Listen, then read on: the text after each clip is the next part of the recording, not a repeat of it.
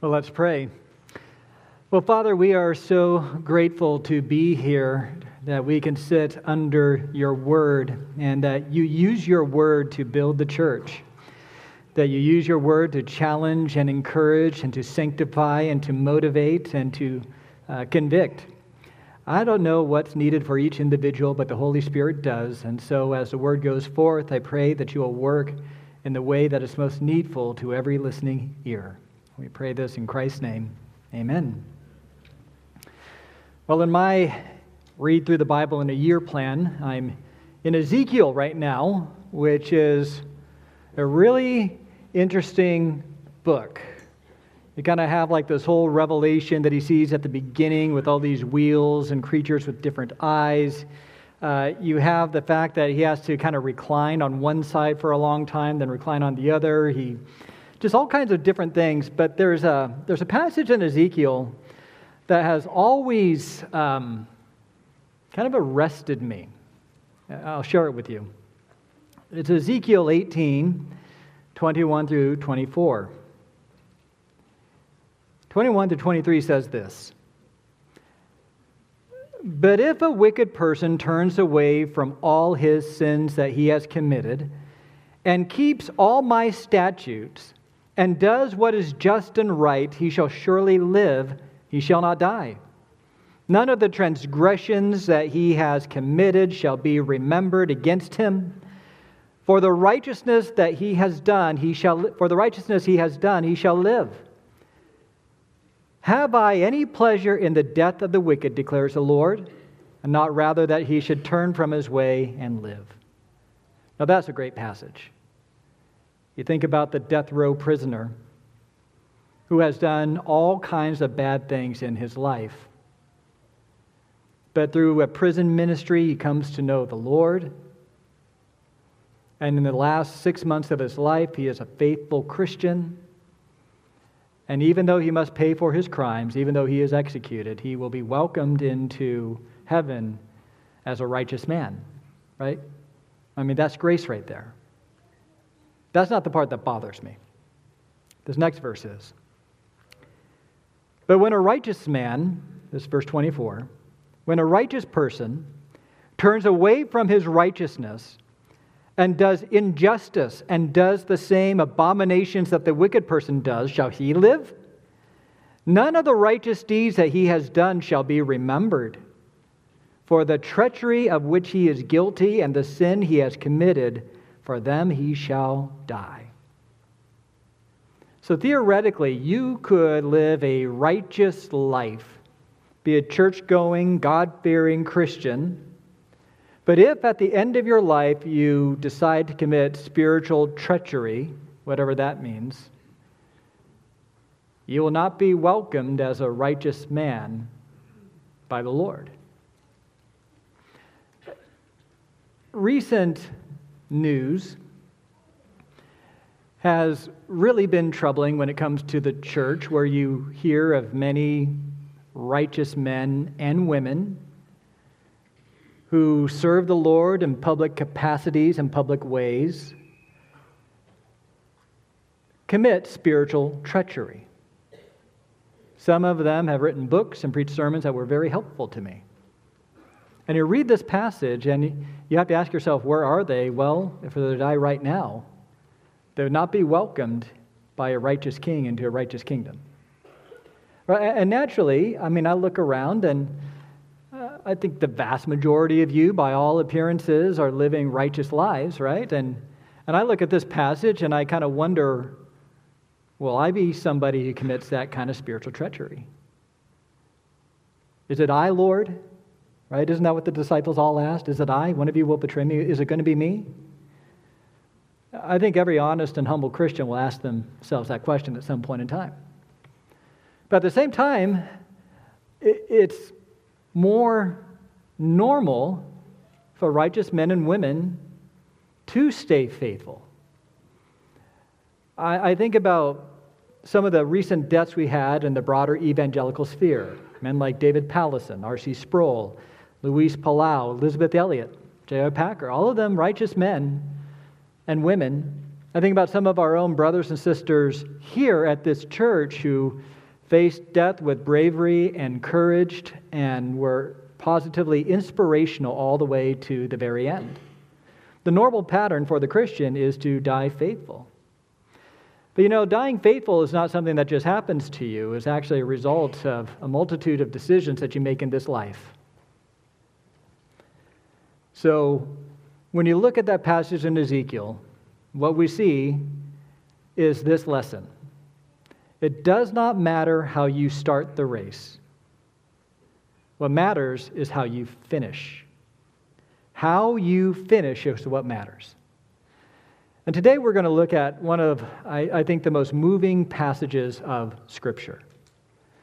It is Paul reflecting on the finality of his fate. He's ministered for over 30 years, he's traveled 10,000 miles. That's a lot in those days. When a ship by ship and by horseback and by, by walking. And now he is about to transition his ministry to Timothy. And this would be kind of a scary prospect for Timothy, right? He won't have Paul to kind of give him shelter, right? Paul was always there to, to kind of appeal to, to seek his wisdom. If he got into trouble, Paul might get you out of a jam. He would be the one who'd come in and, and regulate. Everyone seemed to respect Paul. He was a pillar in the community, and now he is going to be gone. And in a very eloquent fashion, he, he reflects on his life, and as he does so, he shares some of the convictions that he has, almost as a final means of imparting how to finish well to Timothy. And this is what he says 2 Timothy 4 6 through 8. For I am already being poured out as a drink offering, and the time of my departure has come. I have fought the good fight. I have finished the race. I have kept the faith. Henceforth, there is laid up for me the crown of righteousness, which the Lord, the righteous judge, will award to me on that day and not only to me, but also to all who have loved his appearing. Paul sees the finish line. He's at the banks of the river and he sees the celestial city on the other side. He is letting Timothy know that my time has come. And before he leaves, he gives a gift to Timothy. He gives some parting convictions of what it was that motivated him to finish well. And these are, I think, instructive for us. All right, if you want to finish well, that's not something that passively happens to you. It is a decision that you make every single day of your Christian life. And these are three core convictions to keep in mind if you want to finish well. Number one, consecrate your life. Number two, never quit.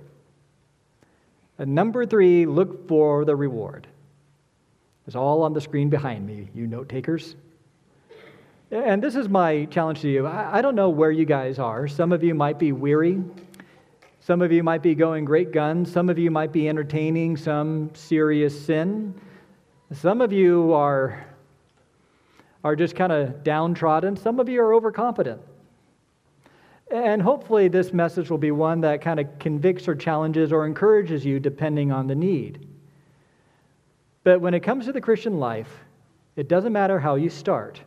That's good news for those of you who've been blowing it. Right? It's like, man, that's the best news. What matters is how you finish. It doesn't really matter what you're running, how you're running right now. What matters is how you run when you cross the finish line. So, how do you make sure you finish well? Well, first of all, you need to consecrate your life. 2 Timothy 4 6. For I'm already being poured out as a drink offering, and the time of my departure has come. Now, previously, Paul exhorts Timothy to preach the word, right? Be a preacher, bring the word to bear on every sphere of life. He tells him to be sober minded, to think clearly with sound judgment, to, um, to endure suffering, to do the work of an evangelist, to fulfill your ministry. He's giving a final charge to Timothy He's saying, You need to do this because I'm about to be poured out as a drink offering. I'm about to leave this planet. He says, I am already being poured out as a drink offering. He's basically acknowledging that I'm not getting out of this one, Timothy. I'm not getting out of this one. This is it for me. This is it for me. And he uses this beautiful analogy of the drink offering. Uh, this was a very common Old Testament or Old Covenant sacrifice. Uh, we read of it in Leviticus 23 13, where part of the prescriptions for the sacrifice before the altar of the Lord is, is a drink offering. Like and the grain offering, with it shall be two tenths of an ephah of fine flour mixed with oil, a food offering to the Lord with a pleasing aroma, and the drink offering with it shall be of wine, a fourth of a hin. So the idea is you have this smoldering grain on the altar, and on top of this flaming altar, you dump out wine, right? Red wine. It's no wonder Paul used this analogy, right? That he is being poured out, the time of his departure has come. Eventually, red wine will spill out as an offering to the Lord. Now, what's interesting about this whole drink offering motif is this is not the only time he uses it. He uses it also in, in Philippians 2:17, where he ministers to the church of Philippi while he's in Rome, and he talks about their partnership in the gospel. And, and he says this in verse 17. Even if I am to be poured out as a drink offering upon the sacrificial offering of your faith, I am glad and rejoice with you all. So you see two offerings in this passage. One, Paul is being poured out as a drink offering. And two, he makes a reference to the work and ministry of the Philippians being a, a burnt offering. And this is a reference to a sacri- uh, sacrificial procedure that we see in um, Numbers 15, where the idea is you offer a grain offering and you offer a meat offering. And this is a burnt offering, which means the entire thing gets burned to a crisp. Some offerings you sacrifice it on the altar, but then you get to eat, right? It's a sacrifice with some barbecue in return, right? You partake in it. That would be my kind of offering. But not this one. All the meat, all the grain goes up in flames. It is completely consumed. And when this is happening, you pour out the, the drink offering as well. And so, what Paul is talking about is the Philippians are actively engaged in offering themselves, and Paul is joining in their offering. They're both consecrated to the Lord for a purpose. And so Paul saw his life as a consecrated life. He is consecrated in life and he's consecrated in death. He's a drink offering in life, he's a drink offering in death. There's a continuity of consecration where anything you offer to the Lord is consecrated, which means it belongs to Him. Now, often when we think about consecration, you might think about the term holy. And this is one of the words that I think is uh, most misunderstood in the Christian community. Like when I say you need to be holy, people think, what, holier than thou? We think it's all about behavior. Don't drink, cuss, chew, or go out with girls who do. Or people think about the monastics, right? To be holy is to be separated from the world. You have to retreat from society and have this, this holy, consecrated life. But the fact of the matter is, is that holiness is more than just some sort of spiritual retreat or cleaning up your behavior. For instance, in Titus 2:14, well, I'll start in Titus 2.11 through 14.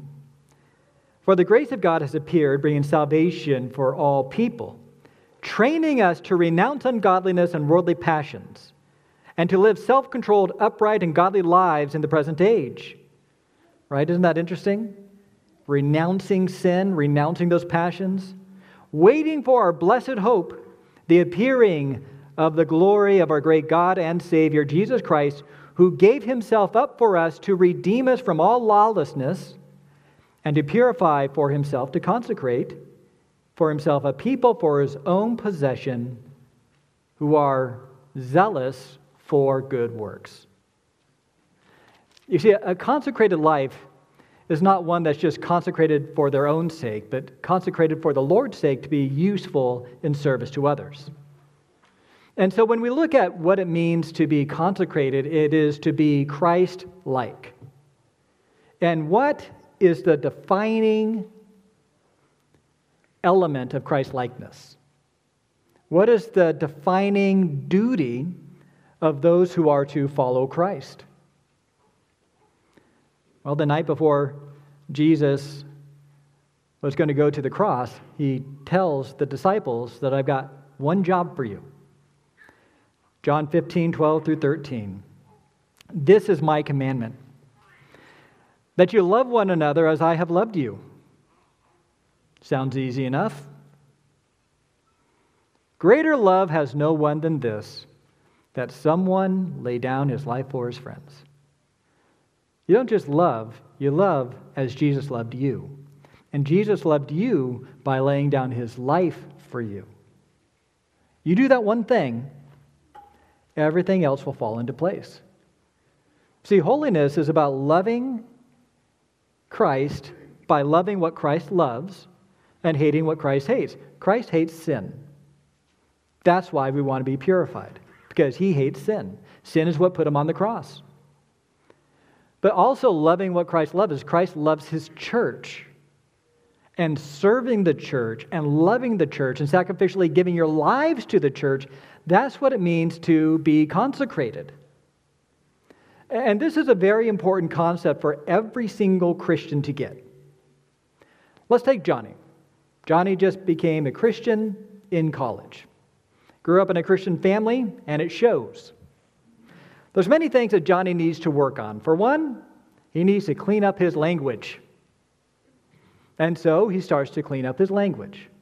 He, he needs to be learn how to stay off of bad things on the internet. So he gets his filters, he gets accountability, and he works on that. Uh, he needs to learn how to forgive those who have wronged him, and so he works on that. Now, at this point, Johnny's just doing a self improvement project, right? Self improvement. But at some point in time, as he's getting holier, part of that journey to holiness is to serve other people, to love other people. If you go off into some monastic retreat, you'll never learn about how you have to trust Christ and the Holy Spirit to truly forgive somebody.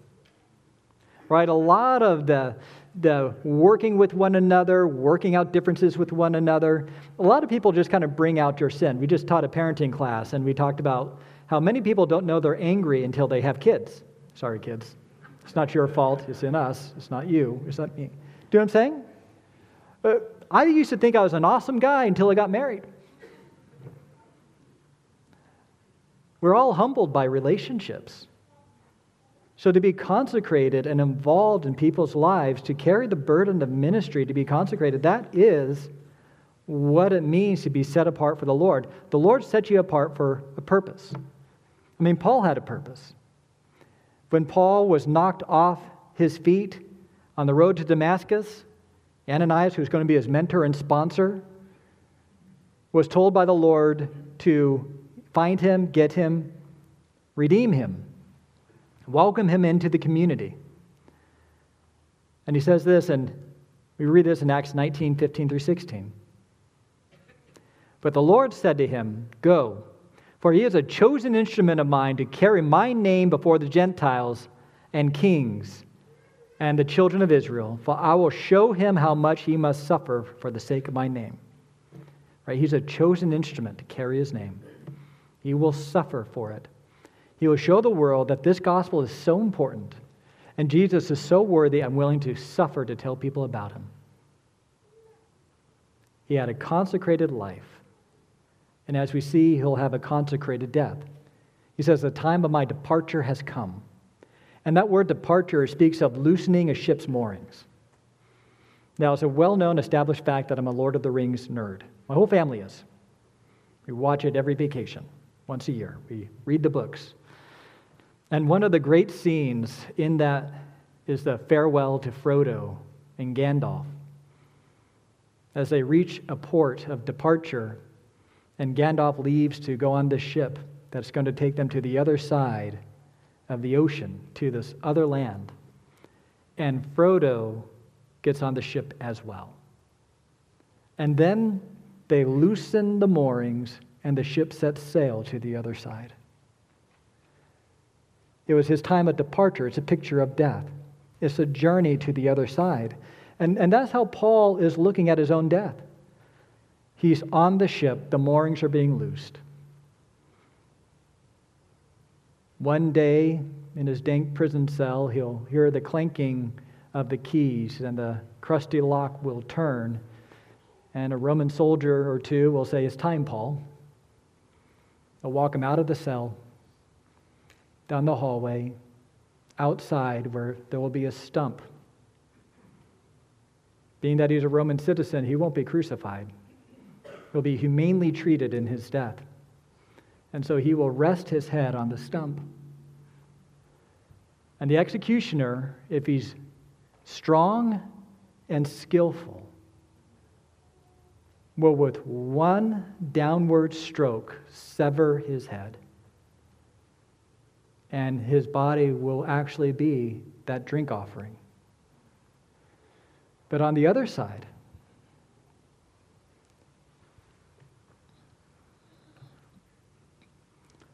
he'll see the cloud of witnesses.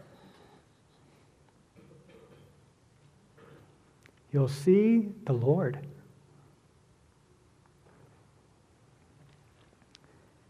He will be received as holy and righteous. All of that because he never quit. He never quit. He says in verse 7 I have fought the good fight. I have finished the race. I have kept the faith. Notice the grammar have fought, have finished, have kept. What he did in the past, he's doing all the way to the present.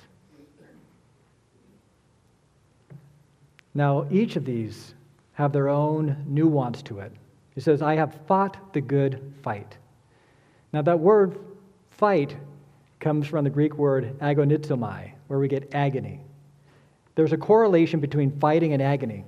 Now, in my uh, brief and highly unsuccessful wrestling career, I was 0 14, got pinned every time. But I did win my last match. Won my last match. Never forget that. But I learned something about fighting in agony during that time. There is something about all of your strength against all of the strength of your opponent for three two minute periods if you last that long. You know, it is a continual wrestling and, and straining and exertion and that is exactly what Paul did. He fought the good fight. And, and this martial battle imagery is something that he appeals to over and over again, most famously in Ephesians chapter 6. He tells the Ephesian church, starting verse 11, Put on the whole armor of God that you may be able to stand against the schemes of the devil. For we do not, uh, we do not uh, wrestle, there's a word, against flesh and blood, but against the rulers, against the authorities, against the cosmic powers over this present darkness, against the spiritual forces of evil in the heavenly places. Right, who's he fighting? Well, obviously there's a flesh, there's a world, but at the heart of it, there's the demons and there's the devil, the slanderer, who was a slanderer from the beginning. He has other names. He goes by Satan, the accuser the God of this world, the prince of the power of the air, a roaring lion, the serpent, the adversary, the tempter, the wicked one, Belial, the worthless one, Beelzebul, the prince of demons. Satan is always looking to steal, kill, and destroy. He afflicts Paul with a thorn in his flesh. He hinders him from traveling. He disguises himself as an angel of light to infiltrate the church and try to pull people away. He, he attempts to tempt Christians to sin sexually. He tempts Christians to give full vent to their anger. He is always seeking to undermine those who love Christ and His Word. He's opposed to Paul, he's opposed to you. He may not be directly involved in your life, but he probably has a demon doing the same. That is the type of battle that he was fighting all his life. And he fought the good fight, but not by himself. In 2 Timothy 2 1, you then, my child, be strengthened by the grace that is in Christ Jesus. The power of the gospel, the reality of grace, the reminder that Satan was defeated on the cross, that all those who are in Christ will not be put to shame, fueled his fight. He kept on fighting the good fight. He also never stopped running. I have finished the race. Another one of his favorite analogies. Paul says in Acts 20 24, when he talks to the Ephesian elders, But I do not account my life of any value, as, nor as precious to myself, if only I may finish my course and the ministry that I received from the Lord Jesus to testify to the gospel of the grace of God. Now, when you look at Acts 20 24, he talks about, I may finish the course and my ministry. Running the race, he kept on ministering to the very end. Now, I will say in my own life, there's kind of a temptation that once I reach 65, I can just retire, right? I mean, isn't that kind of the retirement mindset? We'll leave it to the young I'm retired now, I put in my time. Uh, but Paul didn't see 65 as an end of his ministry. You see, the flesh still had to be defeated. Lost people still needed to be won to the Lord. The church was still under assault. Uh, Christians had to be complete in Christ, right? He did not say he was done until the Lord called him home. I mean, you look at the age of 65, there's nothing magical about it. Many people do their greatest work after 65. Our last two presidents were over 65 years old. And that may not be a good example, but Reagan was over 65 years old. Reagan was over 65 years old. There you go. Colonel Sanders did not start expanding his restaurant until he was 65. He used Social Security checks to franchise Kentucky Fried Chicken. And I'm grateful for that, by the way. you see, I even think about those uh, gentlemen and you know those couples who use their retirement in the creation conference to, to impact people right? They used their retirement and their resources because they wanted to help young people understand the authority of the Bible, that we could take it at its word, especially when it comes to creation. You're not done until the Lord calls you home. Thirdly, I have kept the faith. I've kept the faith. Now, there's a little bit of controversy here. Is Paul talking about keeping his personal faith and his personal trust? Or is he talking about guarding and keeping the, the doctrine of the faith? Well, you kind of have to do both, don't you? It doesn't matter if you keep the doctrine of the faith if you personally aren't trusting in it fervently. And it doesn't really matter if you're trusting in the faith when the faith is skewed. You have to do both. Paul says in 2 Timothy 1:13, "Follow the pattern of sound words that you have heard from me in the faith and love that are in Christ Jesus. The faith and love, both of them are vitally important. See, in all of this, Paul stood firm. He did not quit. He kept the faith in the midst of all kinds of gut wrenching challenges, in the midst of betrayals, in the midst of the grind of ministry. And, and frankly, there is a temptation to quit when you're a Christian. If you're honest, you'll feel it. You, you look at the young Christian where everything is new and awesome. Ah, this Bible is just so fresh and meaningful. You, you ever read Psalm 23 before about the Lord is my shepherd? What an amazing passage. And, and there's all these parables. I didn't know Jesus said all this cool stuff. 20 years later, during your Bible reading plan, what am I doing today? Oh, got the parables, got that one. Do I really need to read Psalm 23 again? Oh, this church is just so new and exciting. Everyone wants to be my friend. Oh, I just love these people. They're just so wonderful. She's going to be at Woo. Hope she doesn't sit at my table. I just love ministry. You know what? So many people just need to tell the Lord, need to learn about the Lord. Who's going to tell them? I'm going to do it. This just changed my life. It'll change their life too. A hundred rejections later, what's the point? They're all going to reject me anyway.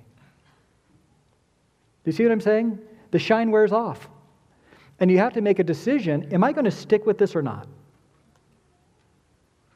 When the whole world is telling you you are making a foolish, wrong decision, will you stick with it? And, and that's where you have a firm resolve that you will not quit. And, that is why I would say, as a general rule, don't be a quitter. Unless you're smoking, okay? But don't be, you could quit that. quit that. But if your first instinct when something gets hard is to get a change of scenery or to take a break, and not just kind of work through it, then you're never going to learn about the value of being steadfast and perseverance and endurance. You don't learn to run a marathon by running a lap and saying, that's it for today. I'll run one more lap. There's a buildup, right? You push yourself beyond what you can go. You, you don't short circuit the plans or the trial or the tribulation that God has for you by just quitting and walking away. You see, Paul never quit. And part of it because he knew ultimately what the payoff would be. I mean, a lot of times when we quit, we think it's not worth it, right? The pain, the exhaustion, I'm just weary, I'm tired. All of this could go away if I quit.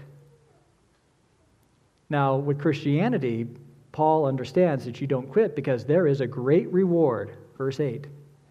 Henceforth, there is laid up for me the crown of righteousness which the Lord, the righteous judge, will award to me on that day, and not only to me, but to all who have loved his appearing. I mean, this is one of his favorite analogies the Olympic Games. Paul was a sports fan. He had an appreciation for these athletic contests, the athletic contests that would be the kind of the template for our modern Olympics. And when people won an award, they didn't necessarily get a gold, silver, or bronze medal. They received a wreath, some sort of garland that would be placed on their head by the officials who oversaw the event. And in this case, the righteous judge will lay upon the crown of Paul a crown of righteousness. And there's some debate about what this means, but essentially, the crown is righteousness. He will receive righteousness on that last day, and not just him. He says, Which the Lord, the righteous judge, will award to me on that day, and not only to me, but also to all who have loved his appearing. Now, right there, he expands the application of this passage to everybody. This is not just for Paul. The crown of righteousness is not just for Paul, it's for everybody who loves his appearing. Now, that's kind of an interesting um, filter, isn't it? He doesn't say everybody who is born again or everybody who places their faith in Christ, but everybody who loves his appearing. You see, how you feel about the appearing of the Lord, and by that, his sudden, imminent return, really says a lot about you. Now, I'm going to ask for some theological flexibility as I make this illustration, okay? I know. But let's say the Lord made an announcement that he has trimmed his list of all the days he could return to two dates. He has decided that he'll either come tomorrow or 100 years from tomorrow. Those are, it's going to be one of those two days. Tomorrow or 100 years from tomorrow. Now, if you knew that, that there's a 50 50 chance he's going to come tomorrow or 100 years from tomorrow, would you change the way that you live? Now, if it was only tomorrow, you'd quit your job and just tell the whole world. I understand that. That's why you have the 100 year backup plan, right? But some of you, you really wouldn't change the way you live. You understand, you have longed for the return, you're looking forward to that day. You would welcome it. It's like, great. I sure hope he comes tomorrow. Now, some of you are thinking, I hope it's 100 years from tomorrow. Now, why would you say that? Why would you want him to wait 100 years and not come tomorrow? Might be because there's something in your life that you know is not right. That when he comes, you will shrink back in shame. It could be a secret sin, an immoral relationship, a bitter spirit, something that you know has been wrong for a long time that you've never made right. What do you need to do in your life so that you would welcome a return tomorrow, not shrink back from it? You see, those who look forward to that day long for it because on that day, they will see Jesus face to face. On that day, they will be vindicated for their faith. They pay their taxes and honestly report their income because on that day it will be revealed. They give faithfully to the church because on that day they will see that there is great reward in heaven. They endure in ministry because on that day it'll all be worth it. They will see the Lord face to face, and, verse 8, there is laid up for me the crown of righteousness, which the Lord, the righteous judge, will give to, will award to me on that day. Now, what's interesting is you have a righteous judge, right? And a righteous judge, by definition, always does what's right. And he promises to give all those who long for that day a crown of righteousness. He will declare them righteous.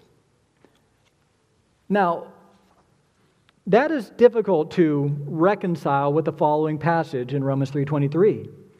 For all have sinned and fallen short of the glory of God.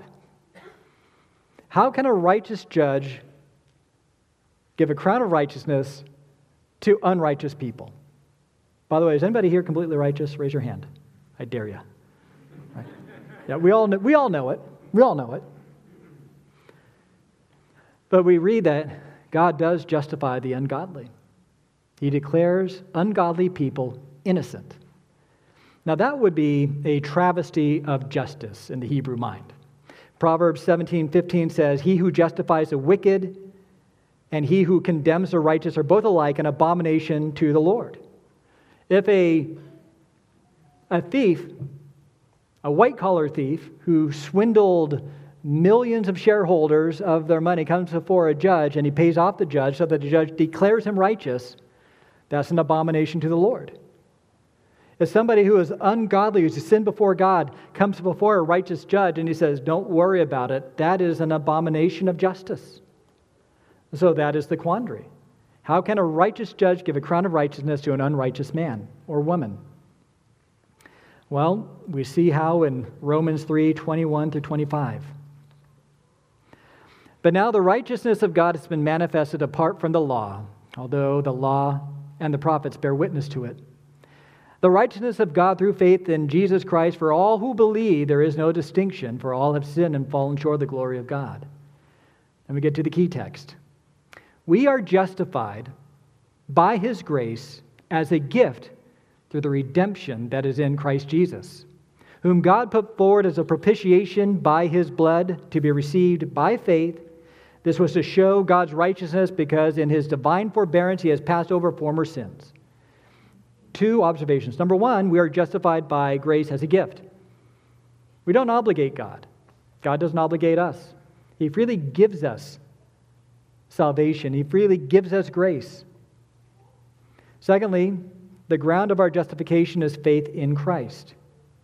We read about how through redemption, redemption speaks of uh, liberation from bondage. When he died on the cross, he defeated death, he defeated sin, he defeated Satan. He showed that they have no hold on humanity. And we also see this word propitiation by his blood. That the wrath of God was placed on Jesus Christ, so that on the cross our unrighteousness was placed upon him, and he can turn around and give us his righteousness. That's exactly the transaction described in 2 Corinthians 5:21. For our sake he made him to be sin who knew no sin, so that in him we might become the righteousness of God. Those who convert,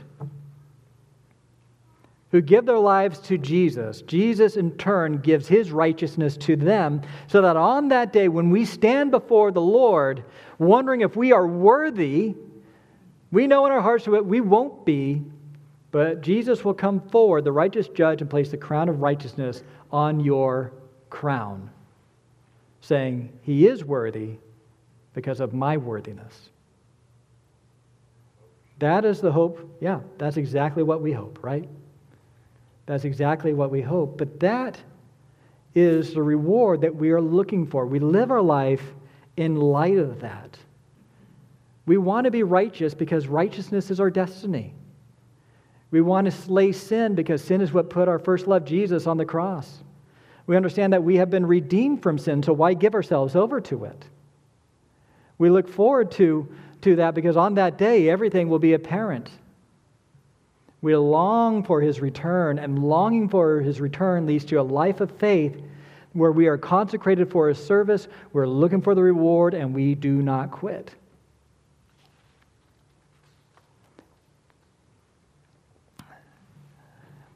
I came across a a fascinating story when I was writing this sermon. An author shared the story of a man named R.U. Darby. Now, Darby's uncle had gold fever. He acquired a plot of land, did some digging and exploration, and he actually found some gold ore deep in the ground. So he covered it up, went back east, recruited his nephew Darby, to help him in the endeavor, and they raised a bunch of capital to buy expensive mining equipment. Went back to the same spot. It was there. They found the ore, and they mined enough of it to pay off all their debts. But then suddenly, the gold ran out. There was no more to be found. So they cut their losses. They sold their mining equipment to a, a junk purchaser and they went back east. Well, the man who bought the equipment also bought the mine and consulted a mining engineer. And this mining engineer came and concluded that the, there was a, another continuation of the vein of gold three feet from where they stopped drilling. And he made gobs of money. Now, what's interesting is they quit without consulting anyone. They didn't get a second opinion. They gave up too quickly. They were close to the great reward, but when things got tough, things got dry, that was it.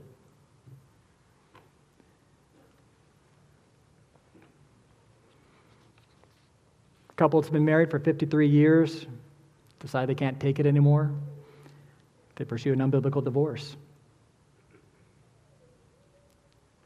A man has been struggling with same sex attraction for 30 years, decides he can't take it anymore, and gives in to his passion. Theologian has been orthodox during his time in the ministry, but when his unbelieving father dies, he begins to adjust his theology to universalism. I mean, you know the story, right? They were so close, so close, but at the very end, they gave up. You see, it's not how you start the race, it's, how you finish. And, and this does not mean that you can't die on a bad day. Right? Christians can die on a bad day. But what it does mean is that you do not commit spiritual treachery. You don't turn your back on the Lord or his people and expect that what you did in the past is what merits eternal life. Because it's not about what you did in the past. What matters is a faith, a trust that shows itself in a pursuit not of righteous works so that you can obligate God to save you, but a pursuit of Christ because he is the object of your affection and your love. See, Paul reaped the great reward. He finished the race because he was consecrated to the Lord. He never quit and he looked for the reward.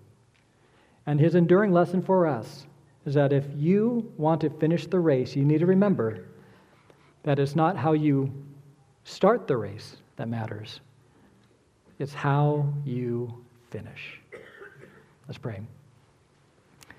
Well, Father, we are grateful for the example of Paul. He did finish the race. He is in heaven. For all we know, he could be part of our cloud of witnesses. And Lord, I pray for anyone here who is flirting with leaving, or perhaps uh, they've gone wayward for a season or think about coming back. I pray that they will start running again, and that collectively we'll help everyone here cross the finish line together. We pray this in Christ's name. Amen.